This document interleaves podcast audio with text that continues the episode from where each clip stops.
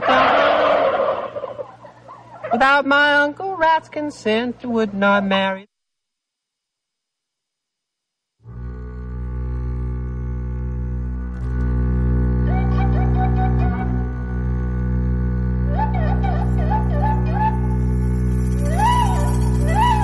Considera l'armadillo.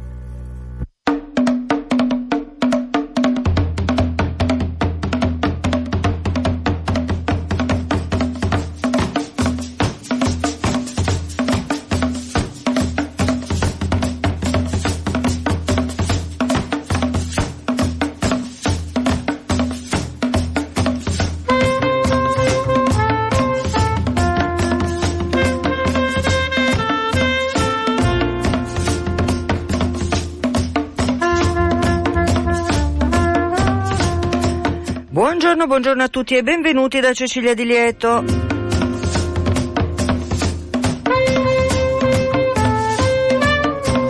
Vi ricordo come sempre che potete comunicare con la trasmissione con sms e telegram al 331 62 14 013 oppure con me la diretta chiocciolapopolarenetwork.it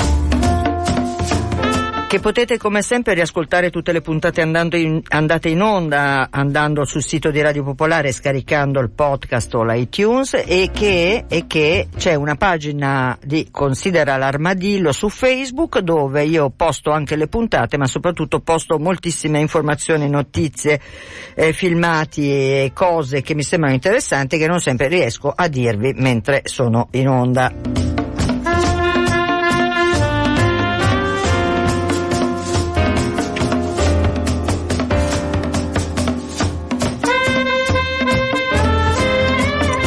Intanto vi dico che proprio oggi a Milano alla A29 Project Room eh, in piazzale Caiazzo 3 c'è il vernissage di una eh, mostra che si chiama Domande sul vivere.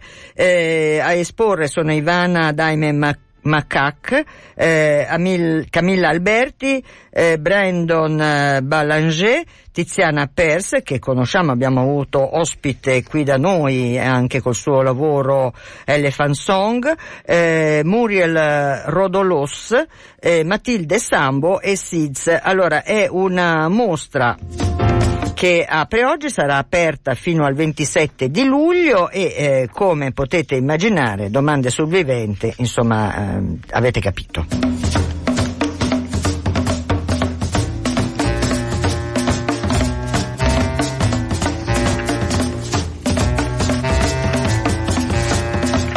Ieri mattina c'è stata uh, una conferenza stampa di presentazione di un'associazione che si chiama Laudato Si, un'alleanza per il clima, la terra e la giustizia sociale. Ne parleremo, eh, parte l'associazione nasce da una riflessione sull'enciclica eh, di Papa Francesco, quella proprio Laudato Si, eh, che è un eh, come dire, una riflessione molto articolata e complessa su, eh, per l'appunto, il nostro stare su questo pianeta. Tantissimi gli intellettuali, gli attivisti che eh, in qualche modo hanno firmato eh, sottoscritto una lettera appello di eh, fondazione, diciamo così, questa associazione e eh, appunto eh, per darvi un'idea, parlarne eh, ieri alla conferenza stampa erano Daniela Padoan che è presidente appunto della, di questa associazione, Don Virginio Colmegna che è presidente della Casa della Carità, Luigi Mancone, eh, senatore che si occupa di diritti e di, di razzismo e di antirazzismo, Lisa Clark del della rete italiana per il disarmo e Gad Lerner.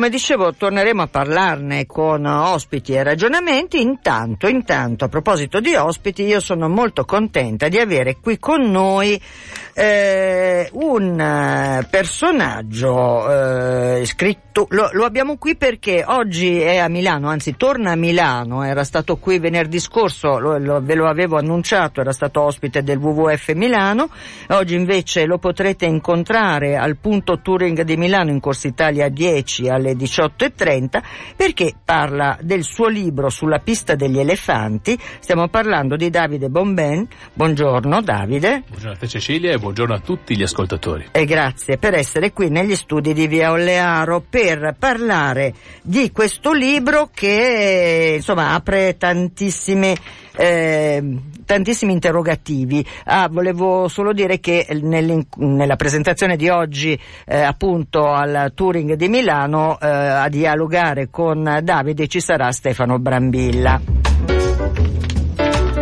Oh, allora dicevamo sulla pista degli elefanti la mia vita in difesa dell'Africa. Eh, voglio dire, un uh, sottotitolo impegnativo, però possiamo anche dire che eh, eh, c'è, c'è, proprio del vero nel dire una vita eh, in difesa dell'Africa, perché tu sei, eh, sei un ranger, sei un addestratore di ranger. Eh, lo dico subito per spiegare bene il, il, ai nostri ascoltatori il tipo di approccio che c'è nella tua difesa dell'Africa.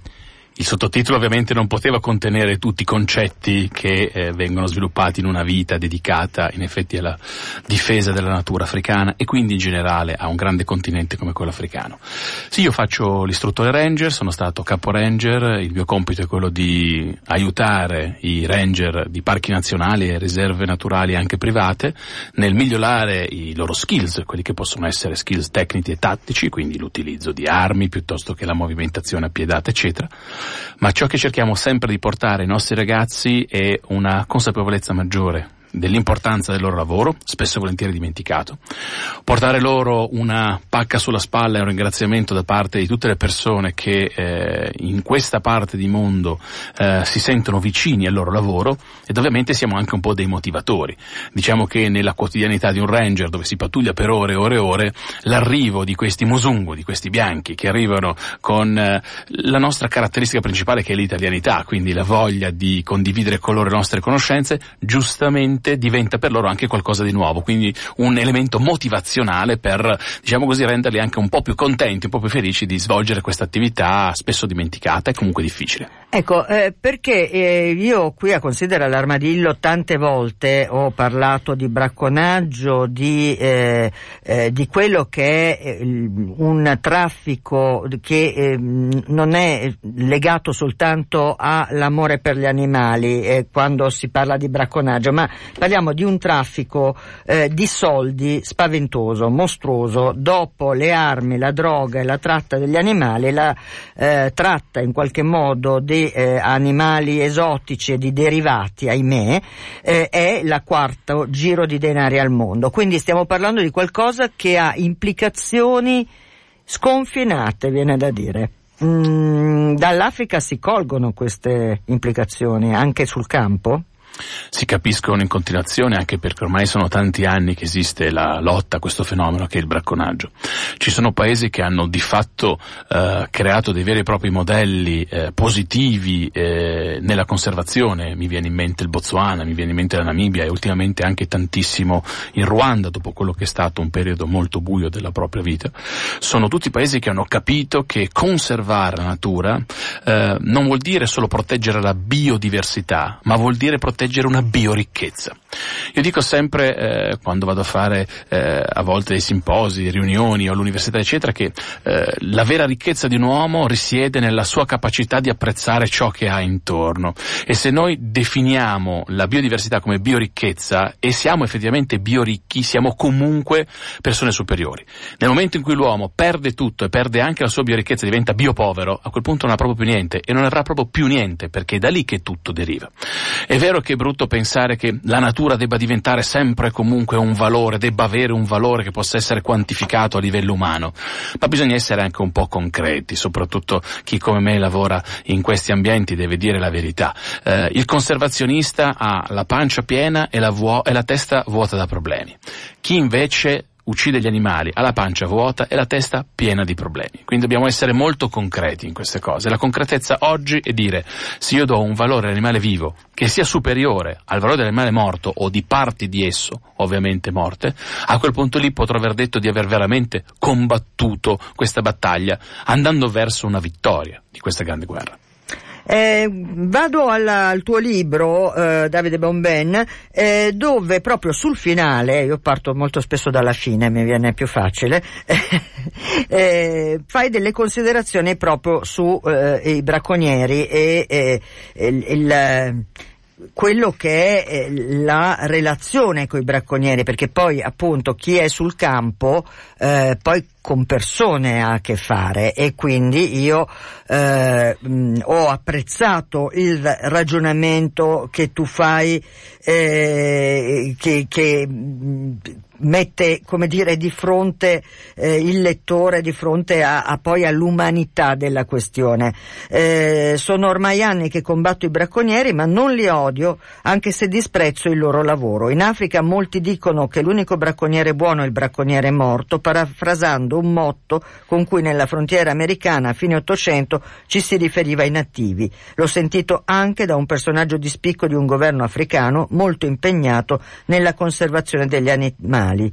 Spesso quindi durante e dopo la cattura eh, questi criminali vengono, se non picchiati, di sicuro trattati in modo rude. Non è questo un atteggiamento che condivido, anche se ho dedicato la mia vita alla lotta al bracconaggio. Gli uomini che sfidano i pericoli del bush eh, per strappare il corno a un rinoceronte sono l'ultimo anello di una catena che vede ben altri responsabili. Sono vite vendute in cerca di soldi facili, che facili però non sono. Eh, sì, quello è l'ultimo anello della catena quelli per cui invece tu, Davide Bomben, riservi il tuo disprezzo è, è qualcun altro.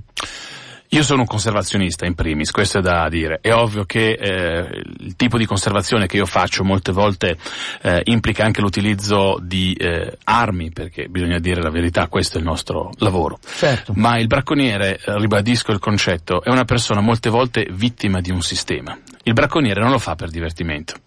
Non è un cacciatore di frodo che deve sentire il brivido del colpo, eccetera, eccetera.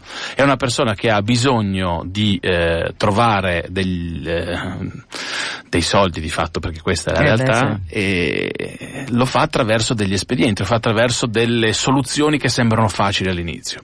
Io vi dico che fare il bracconiere, magari rimanendo 3, 4, 5 giorni, 2 settimane, appollaiato, barbicato su una, una roccia, guardando gli animali che si muovono, spaventato perché i serpenti ci sono ed esistono, i ragni sono pericolosi e si infilano dappertutto, le scolopendre sono curiosissime, gli scorpioni idem, eh, non è che un rinoceronte non si arrabbia se tu provi a sparargli, quindi i rischi ambientali sono tantissimi, sono gli stessi che noi viviamo per cercare di salvare gli animali. Noi come ranger. Noi come dico, ranger, sì, sì, sì, certo. Perché il gesto che tu hai fatto per radio non si vede, scusa. Allora, noi come ranger, questo assolutamente, sì, sì.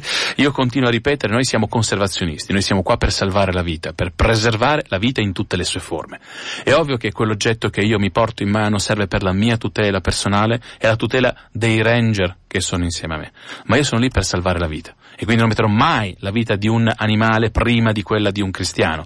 Cercherò sempre di essere lì per dire evita di farlo. Noi siamo una prevenzione, forza di prevenzione, non solo di contrasto. Quindi ciò che noi vogliamo è che in effetti il bracconaggio finisca, non perché con le armi lo abbiamo battuto, ma perché di fatto attraverso la consapevolezza della bellezza della natura abbiamo portato ancora più turisti in questi paesi, ancora più persone che hanno voglia di vedere questi meravigliosi animali e quindi abbiamo creato posti di lavoro. Io adoro quando alcuni dei ranger che formo scopro essere degli ex bracconieri e che quindi si sono in qualche modo un po' redarguiti e hanno deciso di cambiare strada. Quelle sono le persone che veramente adoro di più e con le quali forse ho creato più rapporti perché loro hanno capito che effettivamente salvaguardare la loro biodiversità vuol dire creare bioricchezza e questo vuol dire salvare tantissime zone di molti paesi africani.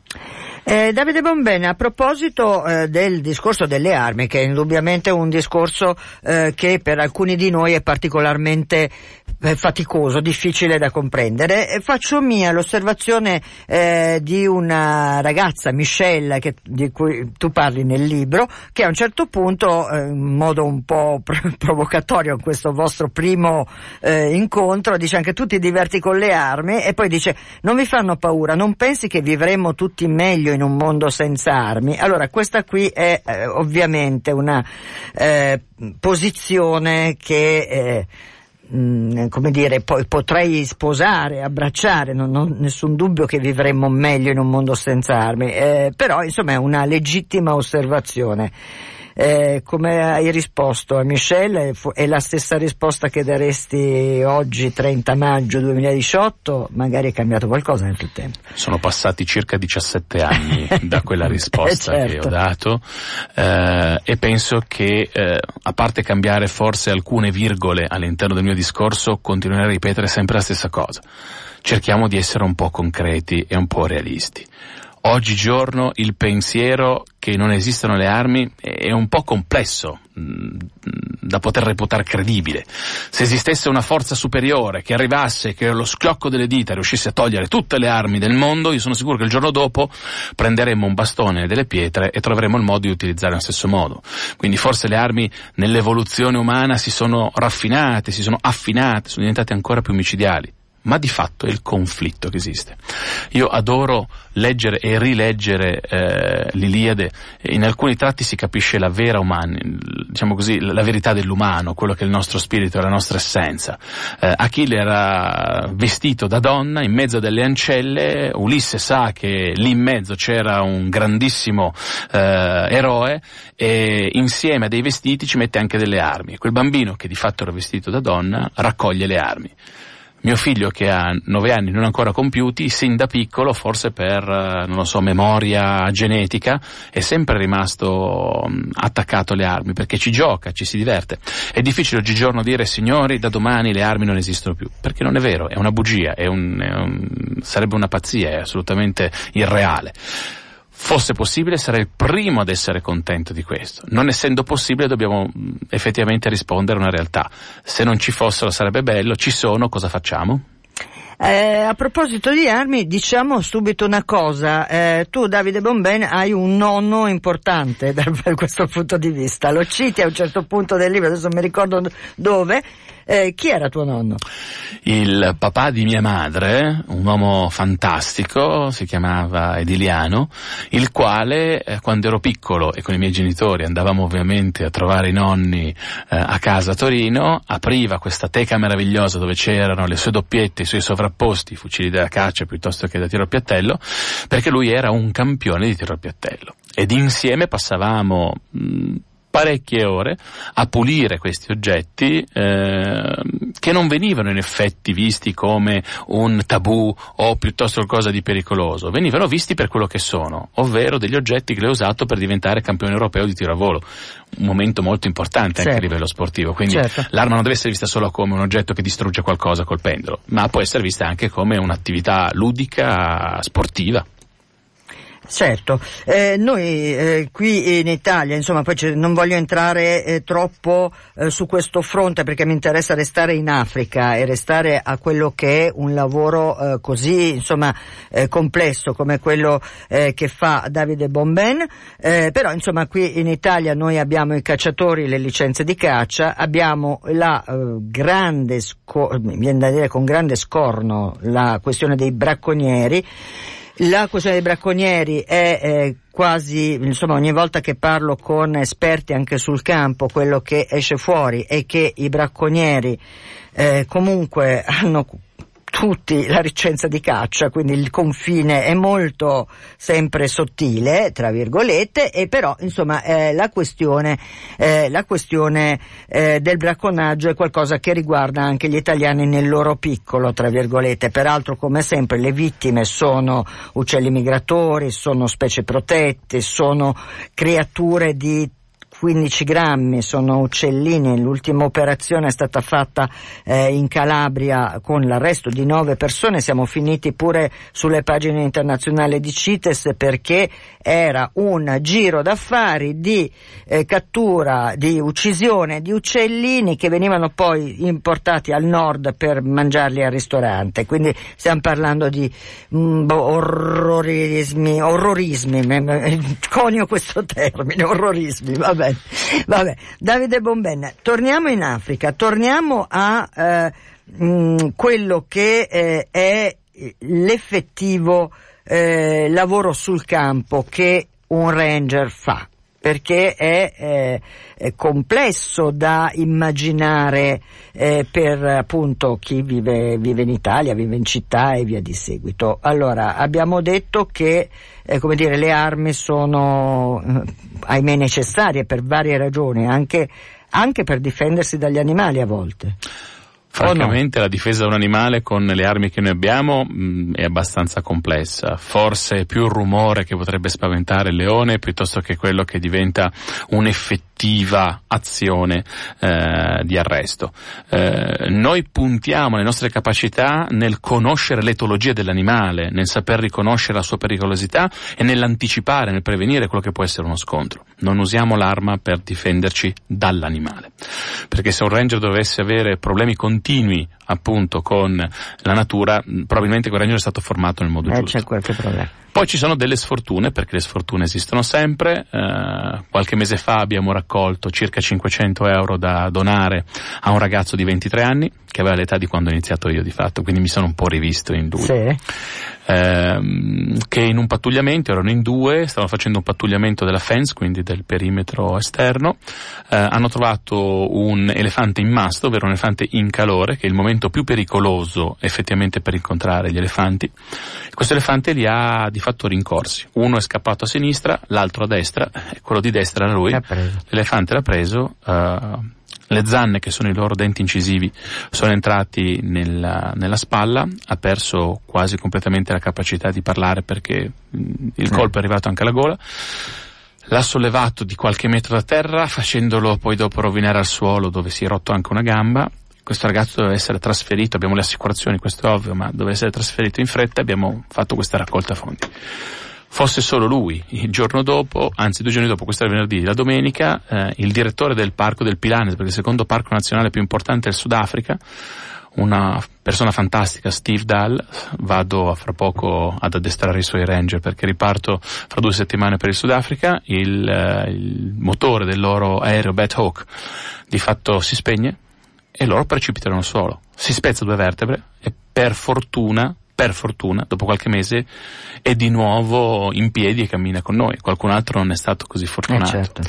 E notizia abbastanza recente di qualche giorno fa di questa ranger donna, Raquel Katumba, la quale uh, è morta perché un gruppo di uh, personaggi, anche loro legati al bracconaggio, sono dei dissidenti Mai Mai nel Congo, hanno fermato la macchina di due turisti eh, inglesi dove lei era lì appunto per scortarli e non hanno pensato che uccidere una persona così sarebbe stato un, un danno terrificante. Questa ragazza muore a 25 anni ed è morta il giorno della festa della mamma. Lei non sarà mai più mamma ovviamente. Eh, settimane prima ero in questo bellissimo paese che è la Namibia dove lavoro tantissimo, stavamo bevendo, sto assaggiando l'ultima birra, eh, poi in addestramento ci dimentichiamo completamente l'alcol.